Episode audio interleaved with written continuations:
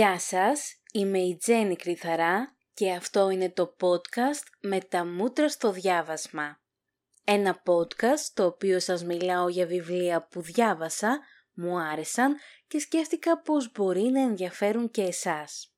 Αυτή τη φορά θα ήθελα να μοιραστώ μαζί σας τις σκέψεις μου για το βιβλίο του Αλμπέρτο Μέντεθ «Τα τυφλά ηλιοτρόπια», το οποίο κυκλοφορεί στα ελληνικά από τις εκδόσεις Πάπυρος σε μετάφραση του Κωνσταντίνου Παλαιολόγου.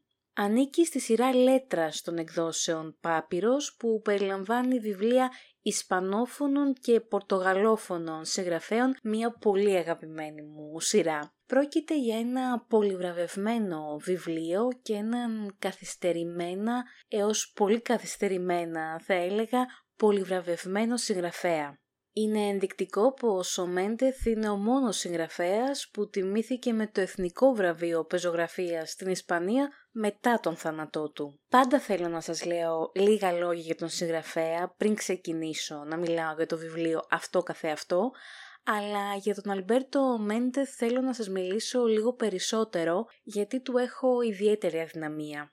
Και αυτή η αδυναμία πηγάζει από το γεγονός πως ήταν ένας άνθρωπος πολύ δραστήριος, πολύ ευαίσθητος πολιτικά και κοινωνικά, ένας άνθρωπος που πλήρωσε το κόστος των επιλογών του και που ασχολήθηκε με την συγγραφή στο τέλος της ζωής του, όχι για να αποκτήσει χρήμα και δόξα, αλλά για να αφήσει ως μία παρακαταθήκη αυτά τα δύο-τρία πράγματα που θεωρούσε ότι του δίδαξε η ζωή. Μιλάμε για μια εμβληματική προσωπικότητα της ισπανικής διανόησης. Ο Αλμπέρτο Μέντεθ λοιπόν γεννήθηκε στη Ρώμη το 1941 όπου πέρασε και τα παιδικά του χρόνια.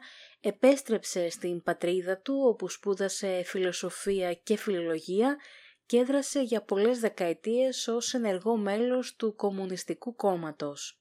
Ίδρυσε έναν εκδοτικό οίκο μέσω του οποίου εξέδωσε έργα σπουδαίων διανοούμενων της Ισπανικής αριστεράς, όμως ως στρατευμένος αριστερός ε, έπεσε θύμα λογοκρισίας και εκδιώχθηκε από το καθεστώς του Φράνκο τόσο για την εκδοτική του δραστηριότητα όσο και για την δημόσια έκφραση των ιδεών του. Τα τυφλά ηλιοτρόπια είναι το μοναδικό του μυθιστόρημα και κυκλοφόρησε για πρώτη φορά το 2004 λίγο καιρό πριν φύγει από τη ζωή. Ο θα ανήκει σε μια κατηγορία ανθρώπων που αγαπώ πολύ. Υπήρξε ένας ρομαντικός ιδεολόγος, ένας άνθρωπος που πίστευε στους ανθρώπους και που θεωρούσε ότι με την πένα και τον λόγο μπορούν να νικηθούν τα όπλα.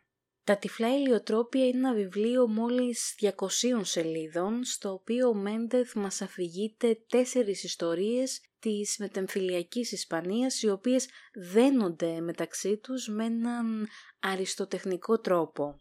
Επειδή οι ιστορίες είναι σύντομες και περιεκτικές, δεν μπορώ να σας προδώσω πολλά από τα στοιχεία τους, θα σας πω όμως πως η πρώτη ιστορία έχει πρωταγωνιστεί τον λοχαγό Αλεγκρία, ο οποίος έχει την τύχη εν μέσω εκαθαρίσεων στη λήξη του εμφυλίου πολέμου να διαλέξει τον θάνατό του. Όσο οξύμορο και αν ακούγεται αυτό, ο λοχαγός Αλεγκρία μας εξηγεί γιατί είναι τύχη να επιλέγεις το θάνατό σου υπό αυτές τις συνθήκες. Είναι ένας άνθρωπος κλειστός, μοναχικός, λιγομίλητος και πολύ φοβισμένος, ο οποίος την έσχατη στιγμή αποφασίζει να κάνει μία εντελώς παράλογη πράξη, γιατί δεν έχει μάθει να υπάρχει έξω από τα όρια που ο ίδιος και η κοινωνία έχουν θέσει για αυτόν.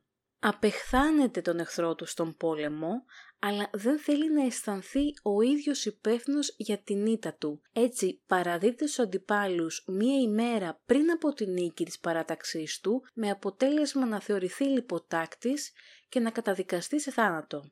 Η συνέχεια είναι συγκλονιστική και θα σας αφήσω να την ανακαλύψετε. Το δεύτερο μέρος του βιβλίου είναι αφιερωμένο στο ημερολόγιο που άφησε πίσω του ο λοχαγός Αλεγκρία σε μια πολύ κομβική στιγμή της ζωής του. Εκεί έχουμε την ευκαιρία να αντιληφθούμε λίγο καλύτερα τις σκέψεις και τις κινήσεις του στο πρώτο μέρος του βιβλίου. Έχουμε όμως και τη δυνατότητα να κοιτάξουμε καλύτερα μέσα του και να γνωρίσουμε έναν βαθιά μελαγχολικό άνθρωπο. Μάλιστα, σε κάποιο σημείο του ημερολογίου του γράφει πως δεν έμαθα να αποφεύγω τη θλίψη. Τον βλέπουμε να καταφεύγει στην ποίηση, θεωρεί τον εαυτό του ποιητή δίχως στίχους όπως γράφει χαρακτηριστικά και ομολογεί πως αισθάνεται μία διεστραμμένη ικανοποίηση όταν σκέφτεται πως κάποιος θα διαβάσει αυτά που γράφει. Στο τρίτο μέρος του βιβλίου έχουμε έναν άλλον πρωταγωνιστή. Αυτός είναι ο Χουάν Σένρα, ένας καθηγητής τσέλου, ο οποίος περιμένει στη φυλακή την εκτέλεσή του. Σε αντίθεση με τον Αλεγκρία, ο οποίος έψαχνε τρόπο να κάνει ηρωική έξοδο από τη ζωή, ο Χουάν Σένρα θέλει να ζήσει και παρότι δηλώνει πεπισμένος για την ευτέλεια της ανθρώπινης ύπαρξης, προσπαθεί καθημερινά να πάρει μία παράταση ζωής και τον βλέπουμε να ανακουφίζεται κάθε φορά που δεν ακούει το όνομά του στον κατάλογο των κρατουμένων που είναι προς εκτέλεση. Όπως καταλαβαίνετε, Αλεγκρία και Σέντρα υπηρέτησαν διαφορετικά στρατόπεδα στον Ισπανικό εμφύλιο, παρόλα αυτά έτσι όπως τα έφερε η ζωή και οι επιλογές τους, βρέθηκαν στην ίδια φυλακή.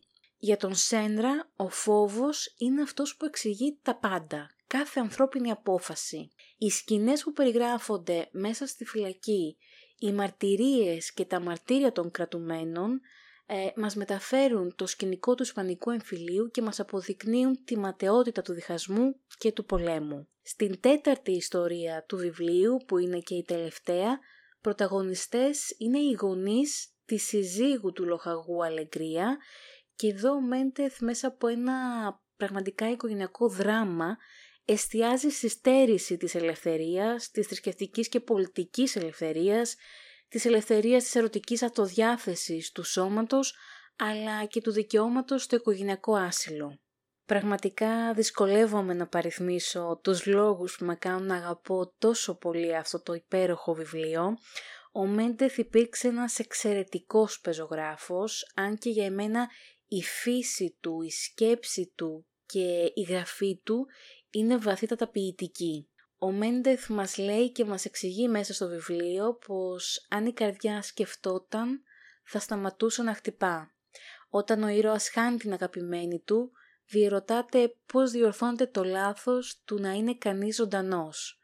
Όταν ο μελοθάνατος στέκεται ενώπιον του δικαστή, αναρωτιέται πώς σκοτώνει κανείς έναν πεθαμένο και καταλήγει να μας αφηγείται γιατί αισθάνεται σαν τα τυφλά ηλιοτρόπια τα οποία από προσανατολισμένα δυσκολεύονται να βρουν τον ήλιο για να ζήσουν, να ελπίσουν και να ανθίσουν. Ο Μέντεθ με αυτό το βιβλίο φωτίζει τις πτυχές του Ισπανικού εμφυλίου τόσο από την πλευρά των νικητών όσο και από την πλευρά των νικημένων και καταλήγει σε ένα συμπέρασμα το οποίο προσωπικά με έκανε να δω πολλά πράγματα πολύ διαφορετικά. Ο Μέντεθ μας δείχνει πως η ανθρώπινη ύπαρξη δεν είναι μόνο πολύ σύνθετη, είναι και εξαιρετικά ανθεκτική. Μας περιγράφει καταστάσεις που οι ήρωες δοκιμάζονται σε απάνθρωπες συνθήκες και καταφέρνουν να βγουν από αυτές όχι με τη λογική, την αποφασιστικότητα ή κάποιο σχέδιο, αλλά από καθαρό ένστικτο. Είναι ανατριχιαστική η αποστροφή ενός μελοθάνατου φυλακισμένου, ο οποίος λέει σε κάποιο σημείο του βιβλίου πως αν μας έθαβαν ζωντανού στον τάφο, στο τέλος θα καταλήγαμε να αγαπήσουμε τα σκουλίκια. Αν και στο βιβλίο υπάρχει ένα πέπλο βαριάς θλίψης, πόνου και ματαιότητας, το μήνυμα που περνάει στο τέλος είναι ελπιδοφόρο. Και είναι ελπιδοφόρο για όσους πάρουν τα μηνύματα που έστειλε ο Μέντεθ και τα βάλουν καλά στο μυαλό τους και να τα κάνουν πράξη.